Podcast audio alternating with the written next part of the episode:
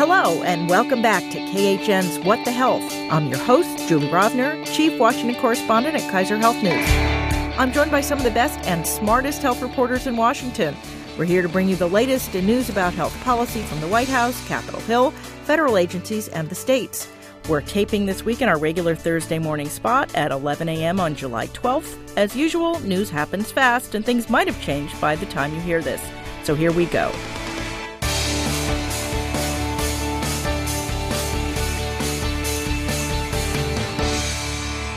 Today we are joined by Margot Sanger Katz, the New York Times. Good morning. Anna Edney of Bloomberg News. Hello.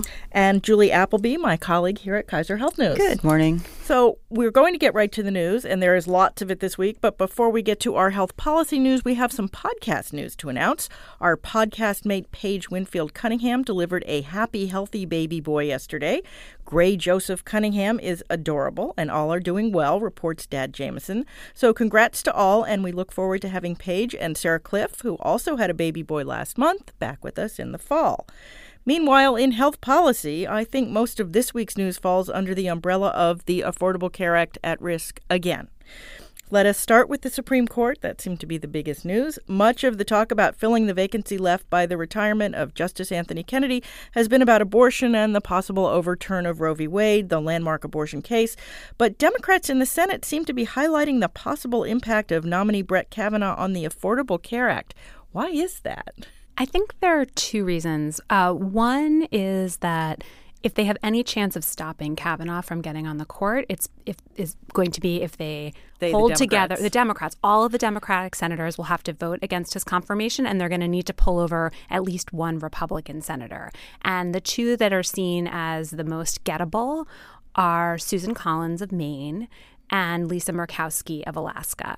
And both of them uh, are pro choice, so they may be persuadable on sort of Roe v. Wade grounds, but they also both voted to voted against the repeal of, of Obamacare last summer. And so I think there's a view that uh, if they make this confirmation fight about health care, about pre existing conditions, that that might be a way to persuade them. I think another reason is just the Democrats feel like this is a good message for them. Their voters get really energized by it. To the degree that they're going to lose this fight, they might as well get people really fired up about stuff where they think they're on solid ground. And also, I mean, they're talking about this lawsuit, which is an awfully long way from the Supreme Court. Right, but you know, it's such an interesting lawsuit, and it's had so many news pegs already. Particularly when you know this is the Texas lawsuit, when um, DOJ decided they weren't really going to defend um, the law, and, and and I will point out that we talked about this lawsuit in February when it was filed, when everybody was like, "Huh." so just just remind us, this is twenty Republican attorneys general, right, um, who are saying that the the idea is that the mandate, since Congress repealed the mandate, or the tax um, part, the, of the tax part of the mandate, so it's no longer so ACA is no longer constitutional in their view, um, and the idea, particularly, is to sever kind of this pre-existing condition protections, um, and they say because the it's no longer a tax that that that would would have to go away, and, and sort of the opposite argument um, is that the you know there was congressional intent obviously to keep pre-existing conditions because they kept pre-existing conditions they, they, passed the law they took away right. one part and didn't and, take and kept, away the other and kept parts. the other um, and so I but I think um, Margot that you're absolutely right that it's a it's a good message for Democrats it's something they're cohesive on they don't really have that 100% on abortion. You know, they're they're on not a solid ground there. So this is something I think that is uh, it it behooves them to bring this up probably more often. And also, I mean, on on abortion, they're they're the Democrats who are from mostly anti-abortion states and who tr- basically try to say nothing as much as they can on abortion are all very out there on protections for pre-existing conditions. And they're the ones who are who are up for election this year. You know it's the the, the Joe Donnellys of Indiana and the Heidi Heitkamps of North Dakota and the Joe Manchins of, of West Virginia um, who are all very out there on the well you know I'm worried about pre-existing conditions and not saying a word about Roe v Wade I think there's just a, few things that we should point out about the sort of factual nature of this claim that the Democrats are making. So, one is we do not know if this case will find its way to the Supreme Court. There are lots of cases that are in the federal district courts that the Supreme Court never takes up. Uh, this has just been filed, like there hasn't even been a decision. So, it's not impossible. And, and perhaps, you know, given the stakes, it's, it's perhaps even likely that it will get to the Supreme Court. But we don't know that. Uh, we also don't really know if it did get to the Supreme Court that Kavanaugh would have a decisive vote. So this case has some relatively novel, novel legal issues. It's not exactly the same as either of the cases that came before the Supreme Court before about the Affordable Care Act, but it's actually in some dimensions reasonably similar to the case that the court decided in 2011 about the constitutionality of this very same provision. And at that time, I just think it is worth remembering Justice Kennedy would have declared the individual mandate of the Affordable Care Act unconstitutional, and he would have invalidated the entire law as a result of that determination. So, Justice Kennedy, who's vacating the seat that Kavanaugh would fill, he was never on the side of the Affordable Care Act. On the other hand, the Chief Justice, John Roberts, voted to uphold the Affordable Care Act in 2011 and then again in 2014 when there was a different attack against it. Now, these are legal questions, they're not just political questions, but I do think that the fact that we've seen the Chief Justice kind of swing on the side of the ACA twice before gives us some indication that actually probably he's the swing vote on this, not a future Who, Justice Ken- right? Whoever Kavanaugh. would take, yeah, whoever would take Kennedy's place. That is that is a very important point. Oh, I think, and some people have argued too that um, that the Chief Justice's um, the way he came down was based on a ruling that Kavanaugh had had done earlier. So it's sort of interesting to see that kind of come full circle and, and whether it would make a difference now that it essentially is not a tax. The penalty is no longer a tax, and whether that changes the argument. Although I think, as you mentioned, I think this case is way more about severability than anything else. It's about whether if you take one piece out of it, does the rest of it necessarily fall? And there's, you know, all of the all of the lawyers who disagreed on the previous two cases have gotten together and they wrote a, a amicus brief. They sent it to the court that said, yeah, this one is, there's no question. Congress, as you said, Congress took this part out. They left the other parts in. That kind of answers their question about intent. Right. So, uh, anyway, we will we will move on for the moment. I'm sure we will be back to, to this fight in future weeks. Um, but over the weekend, the Trump administration announced it was freezing risk adjustment payments to insurers as a result of a court ruling in New Mexico that happened in February. Now, before we get too deeply into this, I want to point out that these risk adjustment payments are not the same as the risk corridor payments that we talked about last week. I'm sorry this is so confusing, but they are part of the same effort in the Affordable Care Act to try to make sure insurers don't get unintended windfalls by signing up too many healthy people or unintended losses by signing up too many sick ones. So, Margot, you're going to do your extra credit early this week because it's about this. Tell us what's going on here. Yeah, so I just wanted to recommend for my extra credit a really good article about this whole issue by Jonathan Cohn at Huffington Post. He did just a really lovely job of laying out some of the policy consequences of this decision and also some of the kind of legal concerns and considerations around it. So I really recommend that piece, um, and I will try to do my best to summarize now what he concluded uh, really beautifully. But you know, the idea of risk adjustment is it's meant to prevent insurers from doing things that would get them all the healthy customers. Under Obamacare, uh, you know, insurers have to take you regardless of your health status, and everyone is trying to charge a premium based on sort of an average person in the market. And so, what this program does is it kind of shifts around money from one insurer to another insurer. If one insurer gets all the patients with HIV and the other insurer gets all the patients, you know, who are active runners, then the the insurer that's covering the runners is going to have fewer medical expenses and they're going to end up being really profitable relative to the HIV plan. And so, what risk adjustment says is we're going to benchmark all of these premiums and all the sickness of the people against some kind of average, and we're going to just move some money around to try to compensate for the different people that have signed up for different plans. And what the Trump administration has said is because of a court ruling uh, in New Mexico, they have to suspend this program for last year's premiums. And it's not exactly clear what's going to happen in the future, although it looks as though they have addressed the problem that the New Mexico court identified for next year. So, I mean, this is such a weird decision that they've made because it's not really bad for all the insurers. Like the ones that we're going to have to no, pay. a bunch of insurers owe an awful lot of money yeah. that they're now not having to pay, at least yet. And a lot of them aren't going to get some money that they feel that they were owed. So it's, right, uh, but it's yeah. like if you're an insurer who was going to have to pay a lot of money, this is like a little mini windfall for you. But I think what a lot of experts say is bad about this is it's sort of changing the rules of the game after it's been played. And it sends a signal to all of the insurers you can't count on the federal government to be a good partner to you to keep the rules stable. And I think in that way it is similar to what happened with those risk corridor payments. So that was a different program that was supposed to protect the insurers from risk in the early years of Obamacare. It was in the statute, and then Congress pulled away the appropriation after a very short period. And so none of the companies got these payments that they were expecting, that they had set their prices expecting. Well, they got some of them, but it was like 13%. it was not, it was they not got, what they they, were 13 counting cents on. on the dollar. Yeah. But this this program um, is budget neutral, so it doesn't actually cost the federal government anything. What they're really just doing is taking money from one insurer, giving it to another one. And weirdly, what the New Mexico court said was that's the problem with the program that the um, Obama administration had failed to adequately explain why it had to be done in this way. So anyway, I don't know. I mean, this is such a weird thing. I feel like there is there appears to be some disagreement even within the Trump administration about whether this is the right way forward. We're seeing a lot of signals from CMS that they want to try to fix it as quickly as possible. That, you know, Seema Verma, the administrator of CMS, was on the record on Saturday when they made the announcement saying that they're going to try to rectify this as quickly as possible. Um, so we'll see if they do. And they actually could because they already fixed it for 2019. And so some folks say they could just issue a interim final rule and take care of it for 2017. So, um, But Julie, this has implications beyond. I mean, obviously the insurers who are involved, um, because this could sort of spill over into that just sort of continuing, as, as Margot said, the continuing uncertainty by insurers, and you know, make them either you know less inclined to to participate or more inclined to raise their premiums, right? Right. You know, there's a lot of discussion about that. So one one of my sources said to me, "Well, this is a message to insurers that hey, the administration doesn't have your back." Um, I think they've heard that already. So I think, I think there's that uncertainty.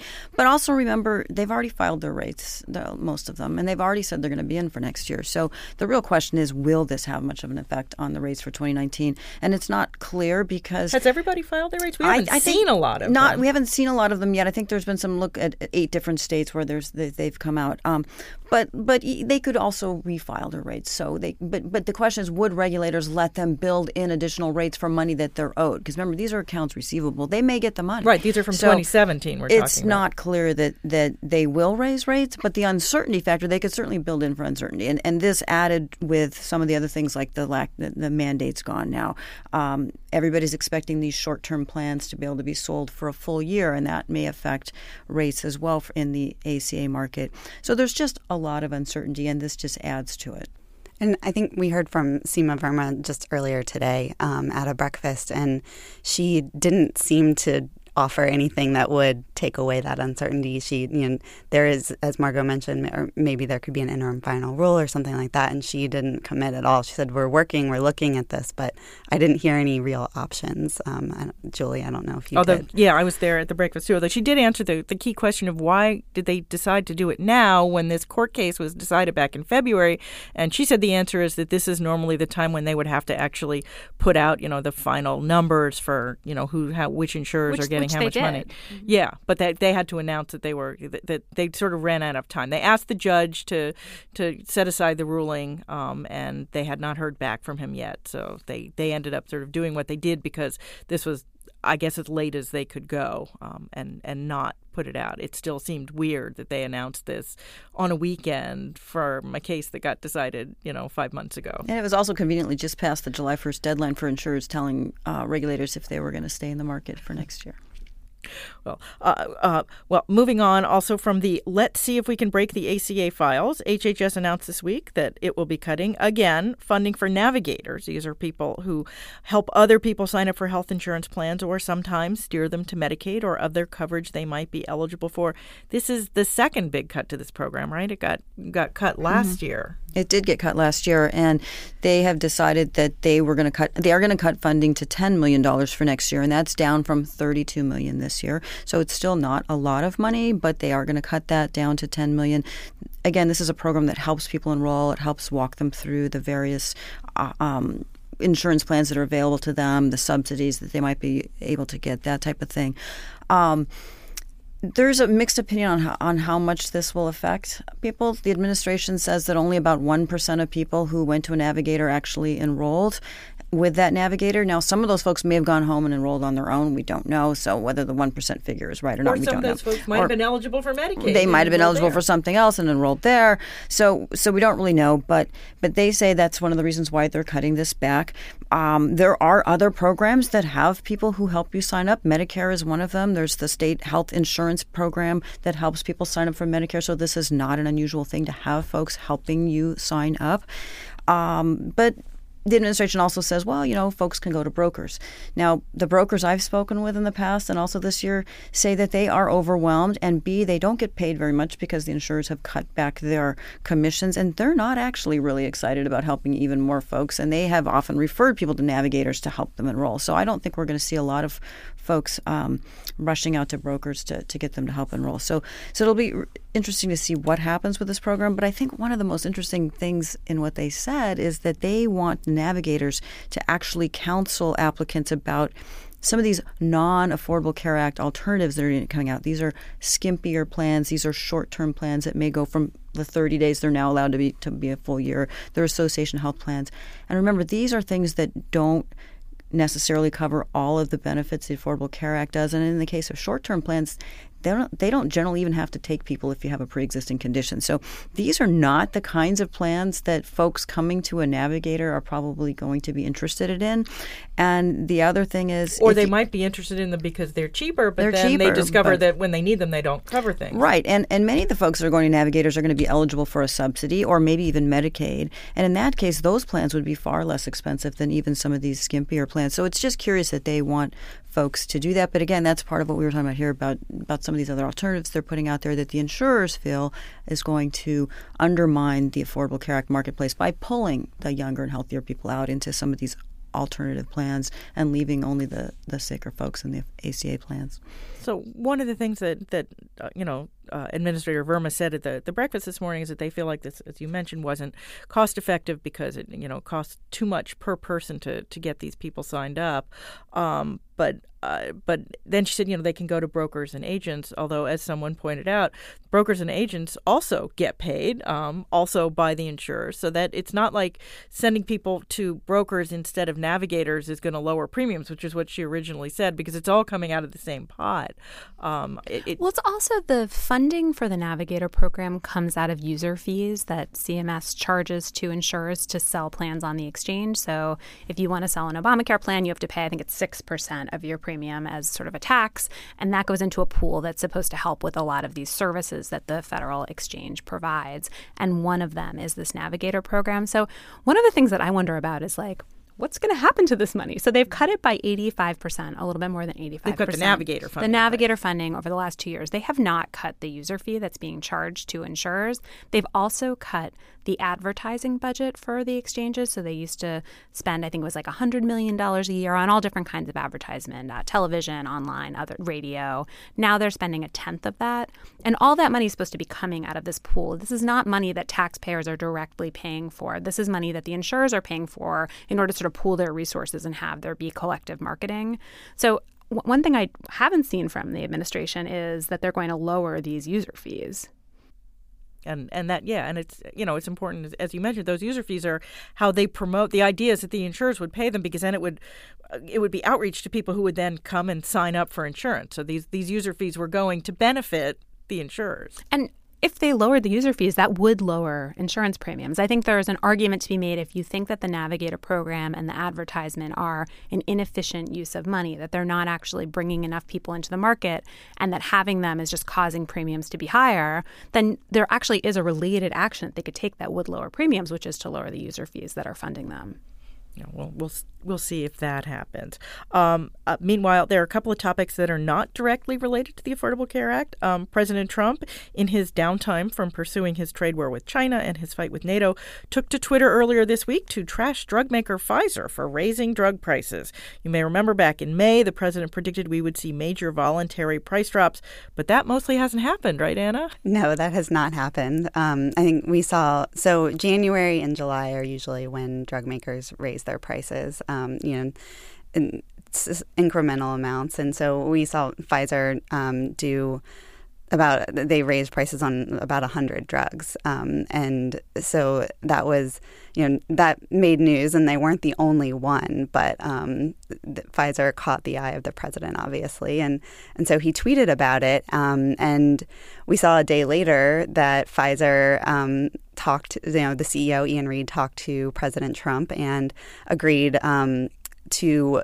delay the price the price increases. So they didn't so they did them. not cancel them. Yeah, they they said we'll we'll wait six months. We'll wait till January and see where it's at. If you've implemented this blueprint that's going to incentivize us to lower our prices, maybe we'll do something in that realm. But we're giving you another six months. So President Trump declared it as a victory, as he does, um, and then. But we've seen um, actually there was a, a a look today some of my Bloomberg colleagues did that saw you know there were other companies that raised their prices as well and they've not moved you know you have Celgene and Roche and, and Novo Nordisk and these are important drugs they're cancer drugs and insulin and things like that um, and and they haven't haven't done anything. Um, and, they haven't been tweeted at. They haven't been tweeted at, and and so it's sort of it's, pharma certainly is wondering like what sort of precedent does this set? Like if if Trump decided to tweet at each of them, what would happen? Um, it doesn't seem like that he's going to do that. He's on to NATO and, and other things. Um, but you know, as well as what happens did Pfizer buy them a little bit of time and I think that's what people are trying to wonder now because there was sort of this movement if Pfizer is going to do this and the Trump is going to tweet at them people got a little afraid in the industry that something is going to come down pretty harsh on us and pretty quickly um, and then Pfizer kind of diffused that and and so you know we're looking probably a little bit later on on some of the things that they could have implemented on the blueprint that I, I think for a split second there they were trying to move more quickly. I feel like people have really downplayed what happened. It is true that these are price increases that are just being delayed and not uh, erased entirely, but still, like six months of charging less for your drugs, that's like a real change in the business of Pfizer. It's going to change their profitability. And I don't know. It's just, I think it is a strange precedent that, you know, the president decided that he was going to put this one drug company in his sights. He tweeted at them quite aggressively. His Health and Human Services Secretary, Alex Azar, also singled them out and tweeted at them. And, you know, we heard early in the administration from a lot of corporations that they were really, and I think this was true particularly in the health sector, that they were really scared of this kind of Twitter attack, that they wanted to just kind of stay on the right side of the president and not be singled out, not be attacked in this way. or at least not stick their heads up so that they could be attacked this way. So, you know, I, I think it's, it's hard to know whether Pfizer did the right thing, obviously. Maybe they have diffused things. Maybe they've made things a little bit more comfortable for the rest of the industry. But I think it is just worth noting that the president has used this bully pulpit to single out one company, to question its price increases. And it had, and he has, at least in this limited way, succeeded in beating them back. Right. What I, I do think that Pfizer's, you know, when as soon as he did it, obviously I checked their stock, right? Like what's going on. um, and so it, it took a, a tiny little dip. You saw movement immediately. It wasn't detrimental to the company by any means, and it rallied. It was a pretty pretty- shocking graph, though. It was a shocking graph, But it came back, Yeah, is but that it, right? It It, came back. rallied rallied back pretty quickly. Um, and I think if you're a another drug maker and you saw that, you're probably thinking we can weather that. That was a blip, and you know, if we just ignore him next time he does it, maybe maybe we get away with it. Um, or maybe you think you know maybe it's still a calculation that you don't want that reputational risk. Um, I, I'm not sure what what the drug companies have decided or or will decide on that front. and of course, everybody started talking about it, including us. I mean, so it's it's not just sort of the, the blip; it was big national news. But it's just it is it is just worth remembering how weird it is that we have the president of the United States you know going after individual corporations because he dislikes their business choices. I mean, we just that that's new. It's also curious why did he pick just Pfizer when you know others are raising their prices too. So I think Pfizer is the most recognizable. Would be my guess. I mean, and maybe that's not true for the American public, but for me at least, you know, it's the it was largest. on Fox, which we know he watches. I mean, the people have drawn correlations more than once. All right, one last story this week. Uh, it seems the Trump administration blocked a resolution at the World Health Organization in Geneva promoting breastfeeding. Now, at first, this seemed like a pretty clear case of protecting the interests of interests of infant formula makers over human purveyors of breast milk. In other words, moms. But it turns out there's more to this story than it seems. Uh, what do you guys make of of all of this fuss? I thought uh, the story originally um, was fascinating. Just seeing how the the administration was at Ecuador, I think, who was originally going to introduce this resolution promoting breastfeeding and and trying to say like, hey, let's you know not let formula makers have these messages out there that maybe are misleading and. Um, just reading about the back and forth and sort of this this bullying that the the Trump administration did, and then ultimately, yeah, apparently they threatened to you know pull all U.S. aid from Ecuador if they right. introduced the bre- breastfeeding, breastfeeding resolution. And and then Russia is the one that steps in and, and saves everyone and decides to introduce the resolution. Um, so I, I thought it was it was fascinating, but then um, we have sort of seen I think some mothers come out and say like, you know I feel bullied to breastfeed, and what if I can't? And it's really difficult. I, I can't say that that's the case. I, I don't have children, but um, you hear a lot from others that they feel sort of this pressure to be perfect, and and to and I think breastfeeding is one of those things. And so um, maybe they weren't happy about the bullying, but there might be some sort of upside to this that they they don't feel like there needed to be sort of a resolution when they feel bullied the, the There was way. some response from mothers who have breastfed, and we actually don't have any of that at the table this week, um, who said that you know that, that some of the language might be a little bit problematic. Um, so it, it was it was just sort of of all the places that you would you know wonder that that things you know might sort of blow up this was not one i think that most people were expecting. My, my sense is that there are some important international differences. So in the united states breastfeeding actually is the dominant form of feeding infants and i do think that there are women who feel you know like they're under a lot of pressure to do it even if there are various reasons why it's difficult for them to do it.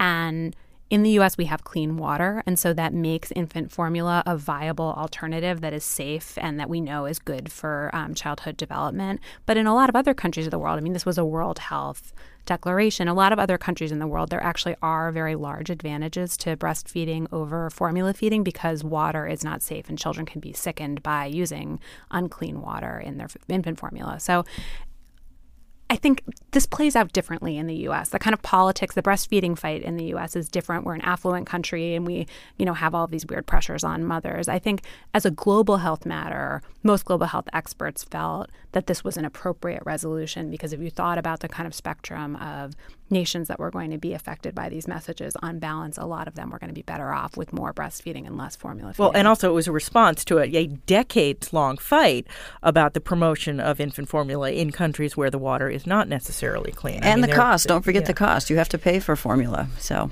yeah, there's that too. So it's it is it, it is it has been a politically fraught issue for some time, but it was sort of odd to see it sort of you know come back up. Uh, you never know where news will find you.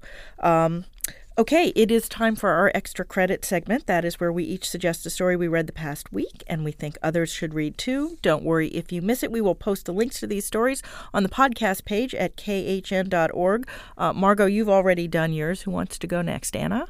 So mine is um, from Politico. It's by Sarah Car- Karlin Smith and David Pittman. It's um, about a a value based payment contract that CMS was trying to come up with uh, with Novartis for their cancer drug um. And that essentially is a pay for performance contract. So if this drug worked, um, Novartis would be paid more. And this is the first CMS. You know, the administration generally loves these value-based contracts. CMS. This was their first. Yes, this is attempt. this is the new shiny object in healthcare. The, yes, and this was their first attempt at the new shiny object, um, and it went down in flames because one, you you know, no one. The optics just don't look great because Novartis is the one that paid Trump's lawyer Michael Cohen, you know, money to try and you know I guess, advise them on healthcare matters. Um, and so it kind of, there was some concern that Novartis had too much influence over this contract. They essentially, the, the deal would have been that they get paid um, if the drug works within one month. And so essentially, like, what experts said in this article is that this drug is going to look like it works on everybody within a month, but within a year, you're going to have a very different um, story to tell. And so Novartis kind of was able to to get more of a blank check in that way. Um, and so the concern became that Novartis had too much influence over it. Democrats were riding this Michael Cohen thing, and so they they basically scuttled the the contract, and it is no more. Well, the, the shiny object will have to wait for another drug. Julie. Well, mine's a little bit on the lighter side because I think we've had a lot of heavy news this week. So uh, it's from the New York Times. I love the headline. It's Doctor, Your Patient is Waiting. It's a Red Panda. And it's by Karen Weintraub. And it's about a, a partnership between the Harvard Medical students, um, the, the, the school, Harvard Medical School, and the zoo. And medical students take rotations at the zoo during their final months of training. And it's not just because they're cute animals, but there's a lot But of they're really cute But they are cute animals, and there's some cute pictures of animals. But but it, there, there's a lot of interaction, obviously, between humans and animals, and diseases can go back and forth. And this is a chance for medical students to learn more about veterinary science, and and, and I think it's just a really neat little story. And there, there's lots of diseases, obviously, Yeah. that can pass between the, the, the animal owners Lyme at the table. disease, No, I mean, all kinds of things. Sure, Yeah, sure. can pass between mm-hmm. animals and humans.